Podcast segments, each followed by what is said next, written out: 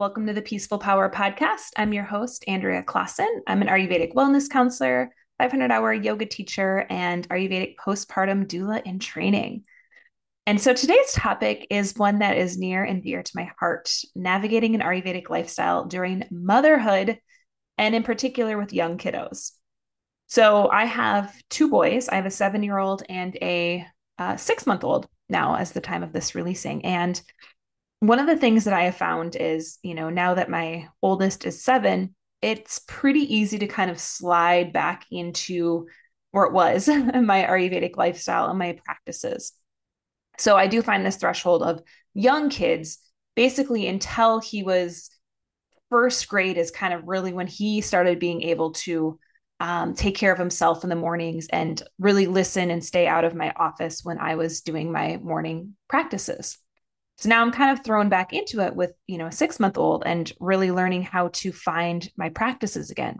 So this episode is kind of going out to all the mamas with with young kids who you can't say, "Hey, can you give me, you know, 10 minutes so I can meditate?" Um, where maybe you might have them, you know, go on a screen for just 10 minutes if you have something that you need to do. Or you might have them do an activity. You know, my seven year old can now easily do an activity, which he worked through a couple different workbooks um, throughout the summer. And so that was something that I put out on the table and he could come downstairs in the morning and work through it on his own. So he's at that age where he is getting more independence. You know, he even makes his own breakfast and can even make his peanut butter and jelly sandwich if he wants for lunch. So little things like that uh, definitely are very helpful. So these are for kind of the kiddos where you're not at that stage yet. You're not at the point where you can you know, obviously with a six month old, you're not going to be able to leave them alone at all. So now that I'm back in kind of that area of life and navigating a couple kiddos, I really wanted to circle back into this because when I first discovered Ayurveda, my seven and a half year old was a newborn. You know, I discovered Ayurveda or really started diving into it when he was a baby. And so I studied with Cate Stillman, who also is a mom. She has a young daughter at the time. And I really appreciated her teachings because a lot of the teachers I've had since are not moms. And so the practices that they can do are a little bit different. And even having one kid to two kids, practices that I could do with just my son versus having two kids, it's different. I don't have as much free time. I have more activities that might be going on. Um, I'm not at the age yet, obviously, where my six month old has a ton of things or a ton of um, swim lessons and sports and activities. Like he's not in things yet but there will be a time. And then that's a whole different landscape. And I'll probably do a podcast when they're both older because it's a different, um, a different way of looking at things. This is a different lifestyle as well. So that's just my caveat when you're when you're diving into this episode. No, just kind of I'm take, taking it more for the younger kiddos and where they're at. So where to start?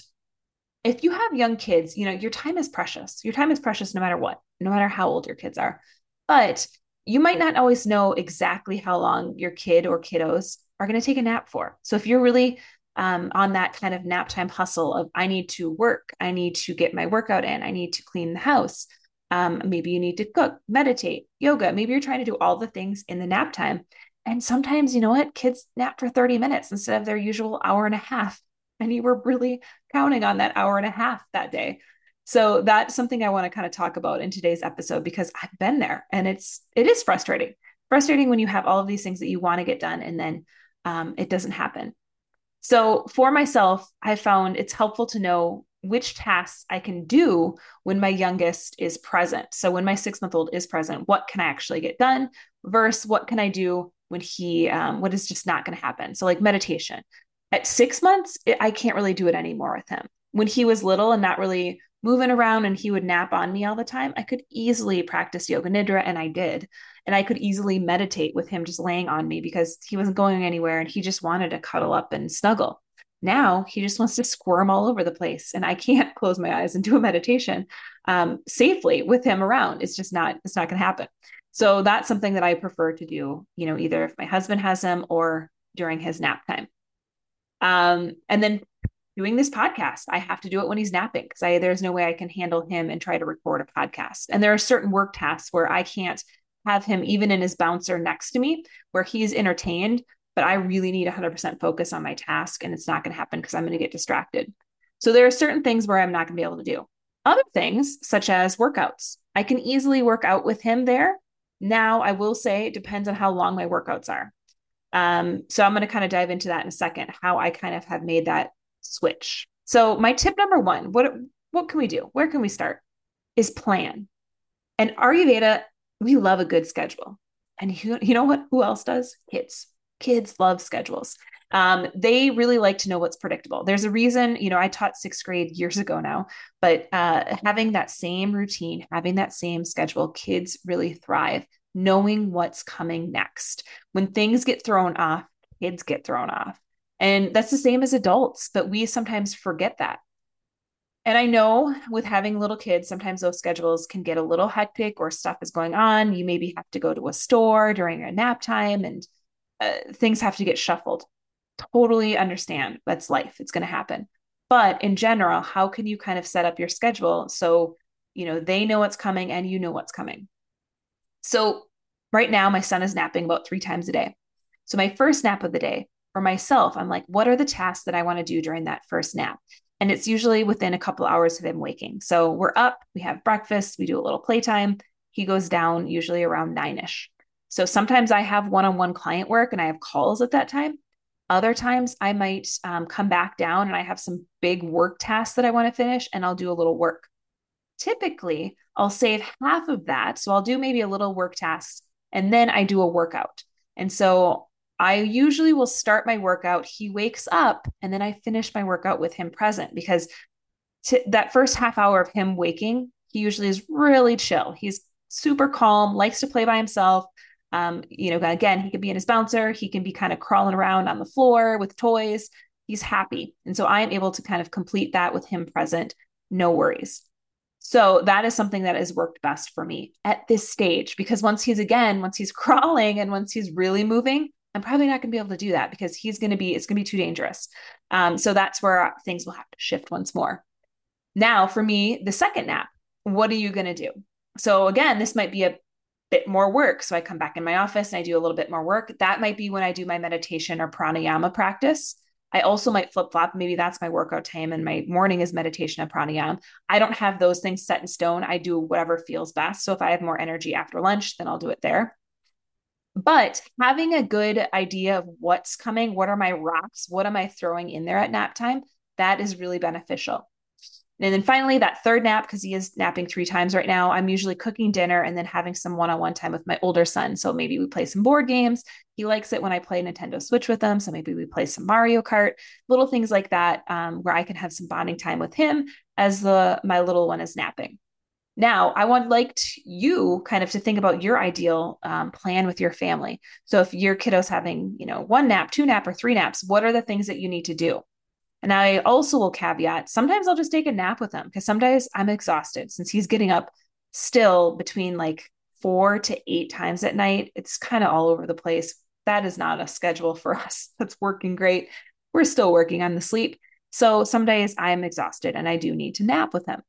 And this again is going to be different for everyone because I'm kind of a work from home mom where if you have a nine to five job and you're going in, you're not going to be able to do that you're also going to be looking at, you know, kind of the outlying things. Maybe you get your morning stuff in before you go off to work. So maybe meditation for you is a big rock. You want to make sure you get that done every day.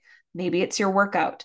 So sometimes it's kind of about, um, it's kind of slides into my tip number two what nourishes you? And this is going to be different for everyone. So, what are those practices that are going to fill up your cup? How are you going to find your balance? And again, this is a stage of life, depending on how old your kiddos are, that you might need to switch things around. Maybe it's not going to be an hour workout and that's something that you would love, but it's just not going to happen.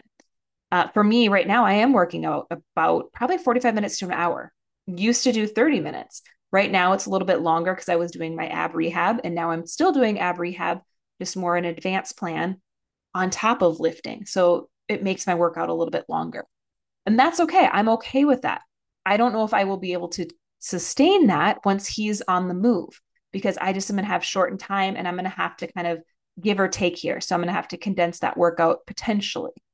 So these are things that I'm willing to shift because I know meditation is something that nourishes me. I know making sure I try to hit my yoga mat at least twice a week. Whether that be going to a class virtually or going to a class in person, but different ways that I want to make sure the, to do my practices. And yoga nidra is something that I enjoy doing. Right now, I don't have a ton of time to throw that onto my plate. So it's something I haven't done. Reading books. I usually like to read before bed. I haven't done that because my son is sleeping in our room still and I can't turn on the light and read in bed like I used to. So once he's moved to his own room, which we're planning on doing in the next month, with my son, they'll share. I will be able to get back into that routine again. So sometimes, again, those things that nourish you, you might have to kind of put them on the back burner, pull in other things that are going to work for you, and just kind of shift things around to make sure you get some time for you, whatever that might be. Now, tip number three kind of rolls right into this set realistic expectations. One of the ways that I personally I get burnt out is if I plan to do all of the things and my boys have an off day. I feel like a failure. I get frazzled. I am a little short with everyone and I just I just want to sit at my computer at the end of the day and work, which for me doesn't isn't isn't good. I can't go to sleep. Um, I usually am up all night if I'm on my computer and I'm doing work, you know, past usually, you know, seven o'clock is kind of my threshold as I should be off. Typically I should be off by like 5 30 because I'm in my mom mode of dinner, you know, let's get the boys ready for bed, let's eat, all of those things. So I need to be off by a certain time. Otherwise, I can't sleep. And I know that about myself. So, how can you kind of set those realistic expectations if it doesn't happen during the day? Instead of maybe having the 20 tasks that you want to get done, maybe it's one thing. And that's really, I'm still at the one thing at six months, you know, postpartum. I'm still like, what's the one big thing that I need to get done? Some days it's working out. Some days it's like, hey, I really need to get a meditation in. I haven't had it all week and I can feel it. And then other days it might be like, hey, I need, we all need to go outside for a walk.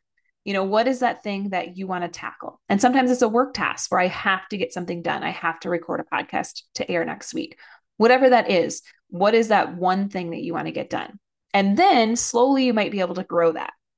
But again, kiddos, when they change stages, I have found I need to I need to shift priorities. I need to shift expectations again um, because right now him not moving Sometimes it's a little bit easier because I don't have to watch him. I can sit him in a bouncer and he'll be okay for 30 minutes. Where in a few, well, probably in a month or two, he's going to be scooting around and crawling around. And then if he's like anything like my first son, I have to watch him like a hawk because he will get into everything. So these are things that um, will shift as kiddos shift. And then my last tip is really something that I personally prescribe to, and I think it's really beneficial and it's helped my sons is getting outside in nature nature's not only good for you to calm your nervous system, but it's calming your kiddos as well. So if your nervous system can stay calm, if you're nourishing yourself, you can see that reflected in your children. You know, you can see when you get frazzled, often that's when my boys start to get frazzled. That's when my six month old is like losing his stuff. I'm losing my stuff. My seven year old is losing his stuff because he doesn't like to hear his brother cry. So it's kind of like this big swirling, you know, cycle of things. And I say that just because my husband works evenings. And so typically it's me and my boys at home at night. And so I'm juggling how do I, you know, calm this storm? And often it comes from calming myself and adjusting my expectations. And getting outside is one of the ways that helps everyone because getting that fresh air helps my littlest one for sure sleep, helps my seven year old calm down some of his, you know, energy. He's an energetic guy. Um, we just went on a trail hike and he walked six miles with me and everyone on the trail that was biking, someone asked him, Where's your bike? And he said, Oh, I walked. And they couldn't believe that he had walked the six miles with me. And, you know, I said, Of course, we didn't just start this. We had been doing this since he was two. He would come on that trail with me and we would always walk six to eight miles. He was in a stroller, but he would always hop out. And even at two, he was probably going at least a mile or two um, beside me and running. And he loves being out there. And so he's an active guy. And so for me, I have to make sure he gets enough activity. And so, you know, if I don't go to our favorite trail because it is a drive, it's a 30 minute drive that I have to leave our house. And sometimes with my littlest one, that doesn't work well in his schedule. And so we'll just go around the neighborhood.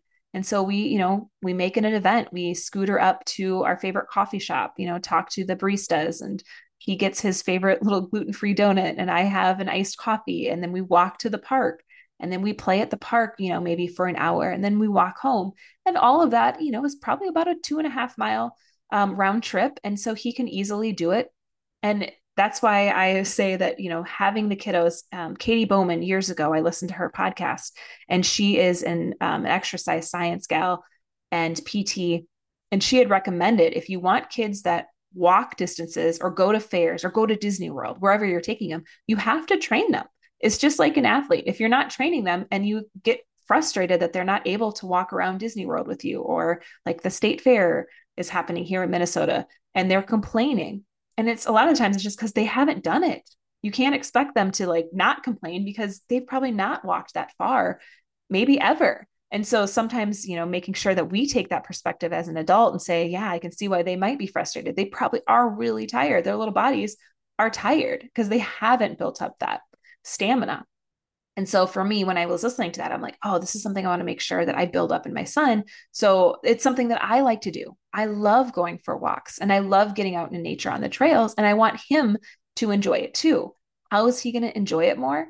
If he has the stamina, if he has built this up, if he can go, you know, he went on a 20 mile bike ride with me at the age of five. So we have built up that stamina because these are things that nourish me.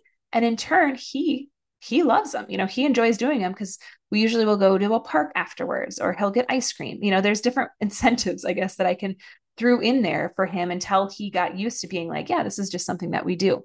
So there are ways that you can kind of add in those elements if you're looking at like, how can I get my kiddo to enjoy this? Because I, I often hear from parents like, oh, my kids hate doing this or they really don't like that. How do you incorporate that, you know, into their routines? And that's one way that I've done it is um, you know what it, what do i like to do? And then how can i you know reward them in some way?